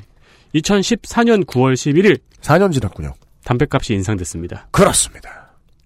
그로부터 4년이 지나도록 전 아직 담배를 못 끊었거든요. 저는 끊을 생각도 안 해봤습니다. 대신 돈 쓰는 경로는 다양해졌어요. 왜요? 이건 예상 못 하셨죠? 아, 그렇지! 맞아요, 맞아요, 맞아요. 네. 어, 근데 그 다음은 이건 뭐예요? 어, 2018년 9월 11일 올해 이야기죠. 왜 올해 얘기를 하는 거예요? 어, 위수령이 폐지됐습니다. 위수령이 폐지됐습니다. 위수령 얘기를 하려고 하는 거군요. 네, 청와대에서 국무회의를 통해서 위수령을 폐지시켰습니다. 네. 1950년에 만들어져서 68년 만에 폐지가 된 겁니다. 네. 저희 방송에서 김민아 아저씨가 위수령을 한번 말씀드린 적이 있지요. 네. 자국의 치안에 군대가 개입할 수 있는 대통령령입니다. 네. 역사 속에서는 세 번 발동됐는데요. 음. 1965년 한일협정 비준 반대 시위. 네. 1971년 교련 반대 시위. 네. 1979년 부마 민주항쟁 시위였습니다. 네. 부산대 보면 참 부러워요. 왜요? 다른 데 보면 막 그 뭐 총장 친 일파 맨날 뭐 이렇게 다른 학교 사- 사립대들 보면 그런 음, 얘기 나오고 네. 있는데 부산대 가면은 이제 10월 16일에 1016 기념 행사합니다. 부마 민주항쟁 여기서 시작했다. 네. 이러면서 음. 제가 거기 섭외도 돼서 노래도 부르러 갔던 운동권이에요. 감흥이 없죠?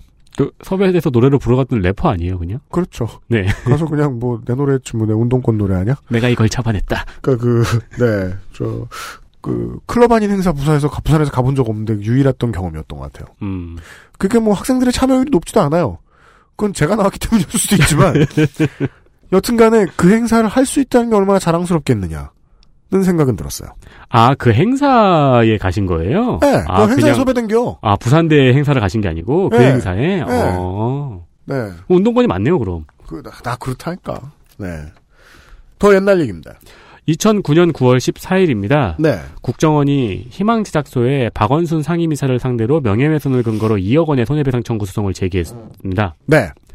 어, 박원순 상임이사가 위클리 경향과의 인터뷰에서 희망 제작소의 활동에 국정원이 개입해서 지원을 막고 있다는 내용의 인터뷰를 했어요. 네.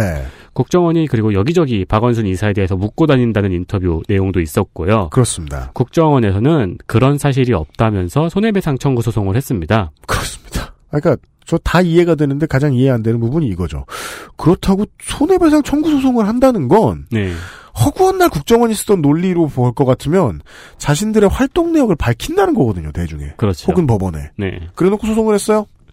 어, 이 소송은 또 1년 뒤인 2010년 9월 15일 366일 뒤에 1심 재판 결론이 납니다. 네. 국정원의 패소였죠. 음. 재판부는 국가는 국가기관이 업무를 정당히 처리하는지에 대한 국민의 감시와 비판을 받을 수 있으며 음. 그런 감시와 비판을 당연히 수용해야 한다고 판결했습니다. 저는 그때 판결문 얘기를 듣고 나서 뭔가 재판 과정에서 국정원 직원들이 재판부를 조금 낮게 보자, 조금 그 친구처럼 대하지 않았나 네. 이런 생각이 살짝 들었어요. 그러지 않고서는 겸허히 수용해라 이런 식으로 태도를 지적하는 듯한 얘기를 하지 않는데 뭐 아무 아니 아니면 저는 그런 생각 잠깐 들었어요. 증거 제출해, 그러니까 제출 안 하고 뻗대고 그냥 음, 네, 자기 그것도 말만. 했겠죠. 예, 예. 네, 네, 네. 어 이후 항소심과 대법원까지 예, 같은 요지로 전부 졌습니다. 그렇습니다.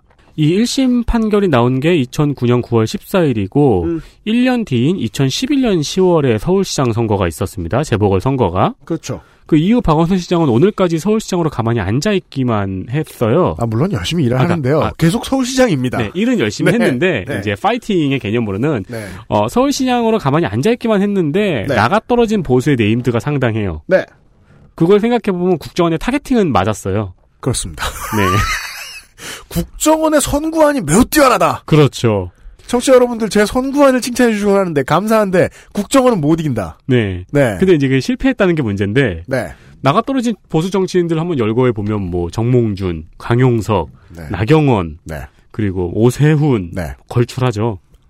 어 사이드에 사이드 메뉴에 안철수도 안철수는 추가됐습니다. 처음에는 이제 단일화 해줬는데 안철수 이번에 김문수 등등등. 네. 그래서 이제 그 지금까지도 이 박원순 서울시장이 좀 특이한 정치인의 입장을 견지하고 있죠. 그 대중적으로 인기 얻을 발언을 전혀 할 능력이 없는 사람인데 네. 제가 직접 만나봐도 네. 예 근데도 사람들에게는 체감상 아, 표값이라는 거를 좀 매기게 해주는 음. 지금까지는 신기한 능력을 발휘했습니다. 네. 네. 이 사람에 대해서는 앞으로 은퇴한 뒤에도 연구할 필요가 있긴 있을 것 같아요. 그러니까 그 저 유수의 야당 정, 그 유수의 보수 정치인들이 화려한 언변을 가지고 그렇게 덤볐는데 네. 딱히 대응도 안 했어요. 대응도 그리고 맨날 실수했어요. 네. 근데 다 이겼어요. 그 주제에. 네. 그 다음은 뭡니까?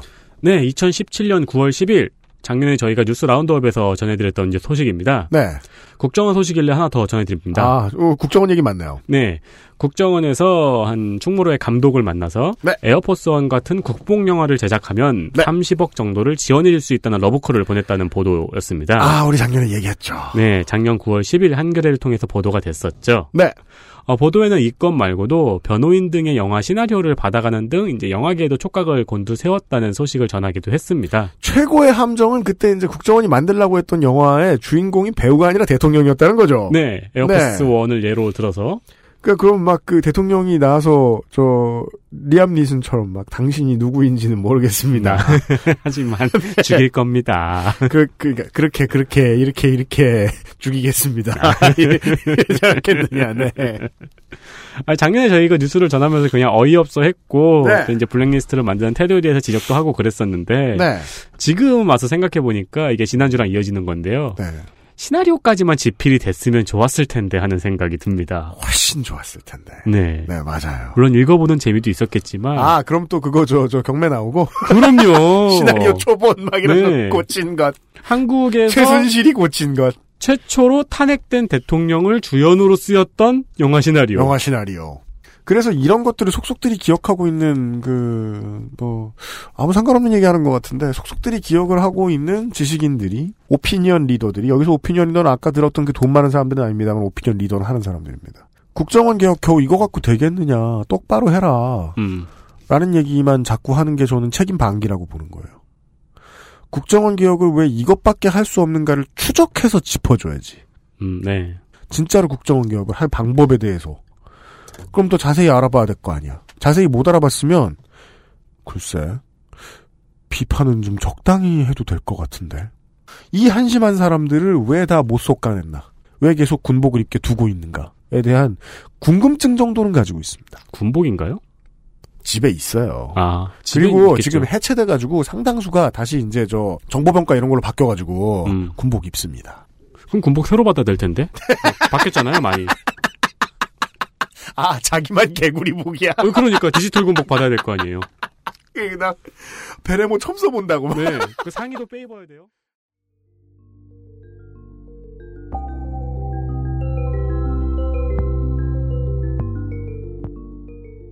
이제 한, 한 달쯤 됐나요? 한달좀안된 것 같은데, 그, 중앙일보 노보하고 중앙일보 노조가 이제 들고 일어난 정도까지는 아니고 상당히 심하게 반발을 했던 적이 있었습니다. 주 52시간제가 되면서 실질 임금이 떨어지고 취재 인력이든 그 어떤 인력이든 간에 중앙일보 JTBC의 인력들이 지금 그 급여가 낮아져서 정말 네. 받는 급여가 낮아져서 아, 신음하고 있다. 자존감이 낮아진다. 이런 이야기들을 메타 언론에서도 인터뷰로 실어주기도 했었습니다. 재밌는 게 제 페이스북 타임라인에는 뭐 보수도 있고 진보도 있는데 보수인 사람은 JTBC 급여 깎였다고 좋아하고 음. 진보인 사람은 중앙일보 급여 깎였다고 좋아하는 거예요.